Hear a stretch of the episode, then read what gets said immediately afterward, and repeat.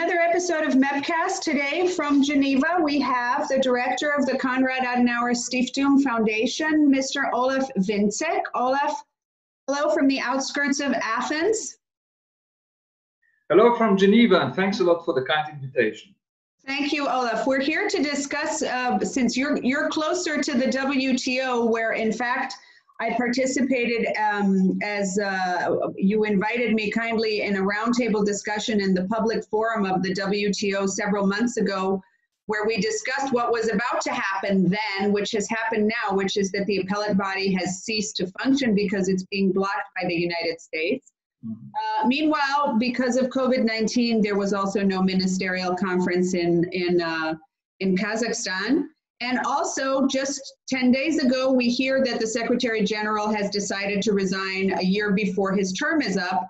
And actually, just a few days ago, we hear that our Commissioner Phil Hogan might be interested in the in the job. So I'd like to please start since I know you're very close to the WTO, you follow these developments very closely. Can you please give me a sense of where the WTO is and what the challenges you believe are, are facing it and how you see the direction um, going now that we also have the uh, procedure for a new Secretary General?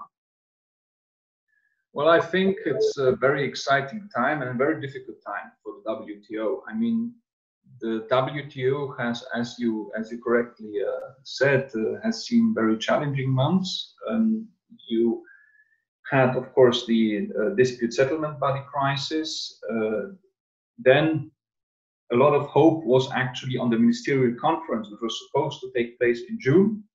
A ministerial conference, which takes every, place every two or three years, usually creates a lot of momentum to move things forward, to push things forward, and would have been a very good occasion, a very good opportunity for the WTO actually to show that it's still a very relevant organization. But of course, the ministerial conference has been postponed to 2021 either summer or even end of the year. And uh, of course, the momentum to a certain extent um, uh, is lost. And now, uh, with the uh, announcement of uh, Azevedo, the Director General, stepping down end of August, we have a personnel discussion. And this all, in, I would say, not a very easy environment. You have the, the heatening geopolitical battle between the US and China you have had actually tendencies of stronger protectionism um, even before the COVID crisis. And now, of course, you have also the, the, the, the, the corona crisis, which, uh, in which the WTO has actually a big role to play, although it's not as much in the news as, of course, the role of other organizations such as the WHO. Mm-hmm. Well, Olaf, what what has let's let's start with the COVID nineteen crisis. I mean, has the WTO you know, we saw a lot of uh, a lot of protectionism, as you said. A lot of coming. Obviously, countries have closed their borders. We saw hoarding of medical supplies, even within the within the common market, within the um, the European Union. Um, obviously, there's this blame game being played between the U.S. and China. A lot of other countries are are aboard. Australia, for example, which, as you know, has launched this this uh, has put this request to the WHO, and as a result, is being hit with tariffs from China on barley. And a lot of activity because of the COVID 19, because of course, you know, countries are trying to protect their citizens, supply chains have been grossly disrupted. Um, what, what has the WTO actually, I mean, what's its role? Actually, somebody asked me at a panel recently, you know, what is the WTO doing about COVID 19? And I wasn't, I wasn't quite sure what to reply. So you're closer to them. What what are the COVID nineteen actions that the WTO is taking, if? Well, I think that the WTO does play an important role in this crisis, although, uh, as you correctly say, it has not been very public. and has not been really in the, uh, uh in the focus even of the media. When you ask, of course, what the WTO has done, then uh, we need to be aware that WTO is both, of course, its secretariat here in Geneva, but it's also its member states. So we have to actually look at two things here. First, um, first uh, what the WTO Secretariat has done, and second, in what way the WTO has served as a platform for its member states to launch certain initiatives. Regarding WTO Secretariat, um, it has played or does play a very important role in keeping track of trade facilitating and trade restricting measures in the crisis. Mm-hmm. Now, according to, to the rules, um, I mean, the rules allow member states to, to adopt certain trade measures mm-hmm. or trade restrictions uh, in the context of a public health crisis. Um, but of course, these measures should be applied in a manner that does not discriminate between WTO members and should not constitute, constitute a disguised restriction on international trade. And, and this is very important, the rules actually require WTO members to notify others of any new or changed requirements which affect trade and to respond to requests for information. So mm. many of these measures, and this is very important, many of these export restrictions were not properly announced to the WTO. I think more than half were not. So the WTO had, had to make a, a full effort to actually discover all these export restrictions. They have their sources. So behind the scenes and publicly, publicly also, the WTO urged its member states to be transparent about those measures. WTO also created a website on which all these measures are displayed. displayed. Okay. So it has been a uh, has had an important role to provide transparency because this is of course important not only for government but also of course for businesses to know actually what's going on restrictions are in place. Um, it has also been advising governments to a certain extent during the crisis. Secondly, if we look at the WTO as a platform, um, the WTO has served as a forum for members to exchange views on each other's trade policies and practices. But more concretely, it has served also as a platform for groups of member states um, to fight against protectionist tendencies in the context of the crisis. Um, there were particularly important initiatives to pledge not to disrupt supply chains of food or of medical supplies, for example. Mm-hmm. Such disruptions would be disastrous or are disastrous, both regarding uh, the fight against the pandemics, but also regarding the humanitarian consequences it, it, it, might have regarding particularly food supply chains. There was an initiative of Canada, for example, which the EU has taken part of in order to protect food supply chains. Mm-hmm. And there was an initiative of Switzerland to cut export restrictions as quickly as possible after the crisis, which has been joined by, I think, 41 uh, further member states of the WTO. So, in many ways, also WTO is a platform where like-minded can actually uh, member states can unite in order to fight this kind of wave of protectionist measures we see at the moment. Okay, so the, the WTO is, is helping with transparency and with providing uh, a forum for like-minded, as you say, countries to discuss how we will uh, keep supply chains functioning, especially for basic goods uh, like food and medical supplies, and also how we will get back to normal or transition to the new normal, as they're saying after COVID 19. So, my, do you think that the COVID 19 crisis is, is probably um, making it more likely that the WTO will survive and transform and um, into something more, uh, let's say, relevant?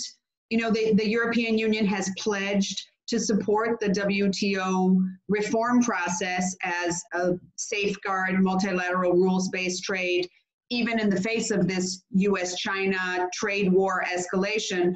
Do you think that COVID 19 is making these efforts more difficult, or do you think it's giving them a push in the right direction, in the direction of reform? Well, it's difficult to say yet. I would say, because of course you still have as a countercurrent, uh, if you like, a strong tendency for protectionism, of course, for let's say, I would say, a, lack of long-term vision on, on, on trade and economic policies, but uh, rather focusing on uh, current crisis management. However, I think, at least I see it in many member states, that there is a growing awareness that for economic recovery, the WTO will play a very important role. I mean, the WTO has said that uh, has said that this year world trade will probably um, uh, plunge by 13 or up to 32 percent. Right. However, if the right policies are taken both in combating the pandemic, but also in allowing trade to flourish, um, these losses can be made up to a very large extent uh, next year. I think so the projection I, is about 24% could exactly, be recovery exactly. in 21, correct? Exactly, that's exactly the, the, the projections. I think the last projection, and in this case, you have seen a. I think it was an initiative by New Zealand and Singapore in the WTO context to pledge very strongly in favor of open markets. And a lot of other member states are, I think, uh, being aware of this potential WTO has. Um, of course, and this is this is very important in all this context, is if you want to have a real push for WTO reform, for becoming the WTO not being sidelined in all this, you need basically a consensus or you need a constructive role of the three big countries, of course. Of course. Um, or three big blocks, let's rather right. say. Um, so the US, the EU, and China. Given, of course, the, the, the battle heating up between the uh, US and China, and given, of course, the US elections later this year, um, this is, of course, not easy uh, uh, to imagine right now, but I think um, it is important to have, uh, let's say, a common will of those three actors, even if they might have very different visions on how to move forward, at least to save this kind of platform. So it's not yet, in my opinion, it's not yet guaranteed that WTO will come out stronger after this crisis. Um, the, the, the European Union seems to be one sitting on the fence between this in this trade war between the US and China. And secondly, to balance these protectionist tendencies, keep the internal market functioning, and also keep supply chains um, open and diversified. The new, the new language, the new, the new, let's say, term that the Commission is now using is open strategic autonomy. Now, this has been criticized for having a little bit of a little bit of something for everything open for those of us who are very much in favor of, you know, keeping trade liberal trade liberalization, autonomy for those who are more protectionist, strategic for those who want an industrial policy. In any case, that is that is the the balancing term being used right now by by the commission. So you can give us your thoughts on that if you want. And in closing, also some comments on do you think, I mean, I mentioned before that we're reading now that Phil Hogan has said, yes, he, he's interested in becoming Secretary General. So we're hearing lots of other names. Um, we're hearing, and, and my, my, my questions are, do you think that um, the region where the where the uh, WTO General Secretary is is coming from will play a, a, a, big role? Do you think it's a question of gender balance? How do you think all this will fare? And what do you think the most important, let's say, factor in the new leadership is in order to take the WTO to the next uh, to the next level of, as I said, both surviving and reforming in order to continue to serve its original function as it was founded 25 years ago?